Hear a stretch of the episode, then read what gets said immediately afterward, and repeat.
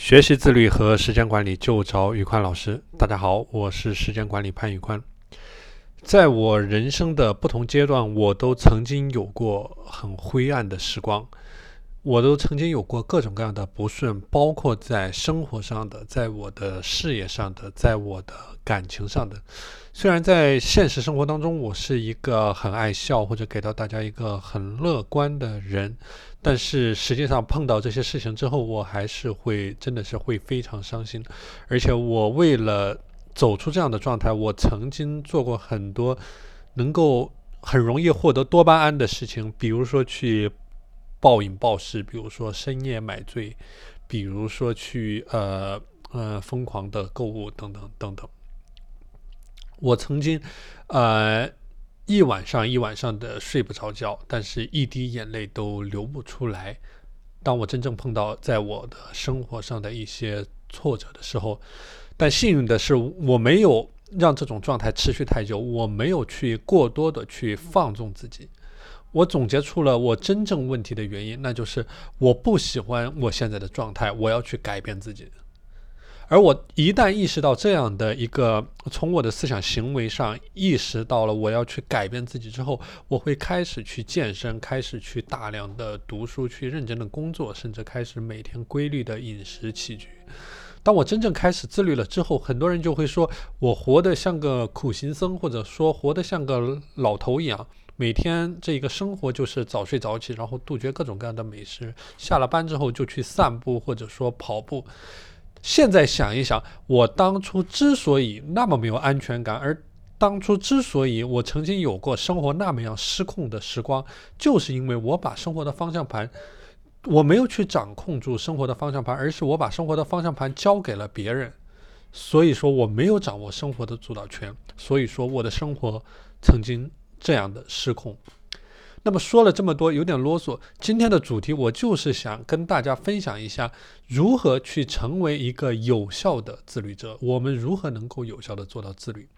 首先，你自律的愿望一定要非常的强烈，一定是你本能的想要做成一件事情。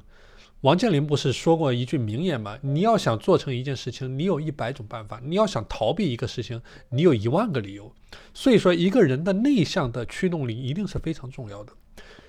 你比如说，如果说你是一个很爱美、很漂亮的女生，你每天坚持跑步，那你一定是想要自己去远离油腻，去保持一个好身材，去皮肤变好，去能够实现这种美美的一个状态。所以说，这个一定是你的一个内在驱动力，而这种驱动力会驱使着你，无论再大的在再大的困难面前，你也能够咬牙的坚持下来。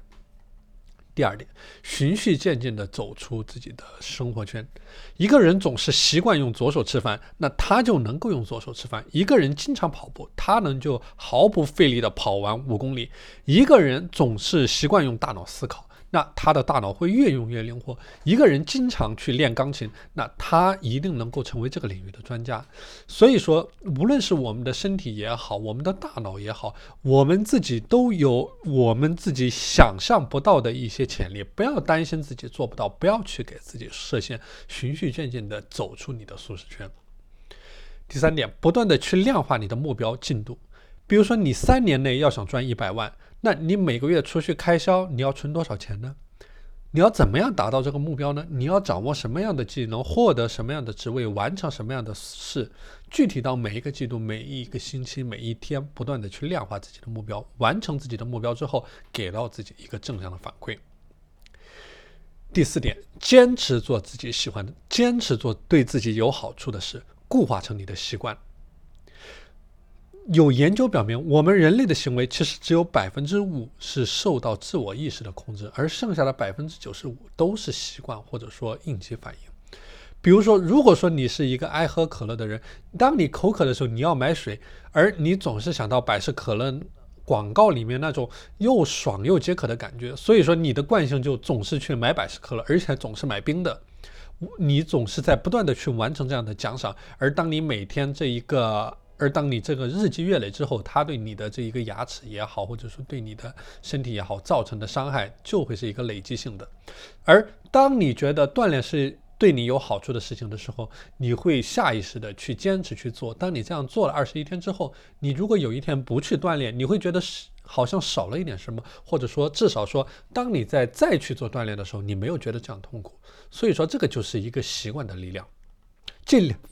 尽量把你的一个一个的微习惯、自律的好习惯去给建立起来，把一连串的小习惯串联起来，去实现一个大的目标，让优秀融入到你的骨子里面去。第五点，远离那些打击你的人。比如说，你身边有一些人，他们好吃懒做，整天打游戏、刷抖音。特别是如果说你是一个大学生，你的寝室周围有这样的人，他不思进取，他会把他的这种思维价值观同化你的思维，让你觉得这个事情是一个很正常的事情，大家都是这么干的。其实我告诉你，大家不是都这样干的。所以说，你要想办法去远离这样的人。这是第一个第一个点，远离你被动的打击。第二点，远离你主动的打击。很多人像你工作之后，也许有些领导他会主动打击你，来抬高他的一些呃他的一些能力。他觉得你这不行那不行，没有达到他的要求。但你知道他的价值观或者说他的思路也只能代表他的看法而已，他不能代表一个真理。所以说，尽量去避免那些被动打击你的人，主动打击你的人，远离那些能够打击你成长的人。OK，说了这么多，还有一点就是说，你要养成自律的好习惯，你必须要有一个健康。我们说，一个好的身体状态，一个好的能量状态，这个是一切的来源。你只有有一个好的健康状态，你才能够有充足的精力去处理工作、去做事情。而好的工、好的健康状态，它它可以通过很多好的习惯去实现。这个这一点我们在之前讲了很多，包括你的早睡早起，你的每天坚持锻炼，你去怎么样去休息、去小憩、去饮食、去健康的这一个呃有一个健康的起居时间等等等等。最后有一句话一直在激励着我，也送给大家和大家共勉：即使辛苦，也要选择滚烫的人生；即使辛苦，也要选择滚烫的人生。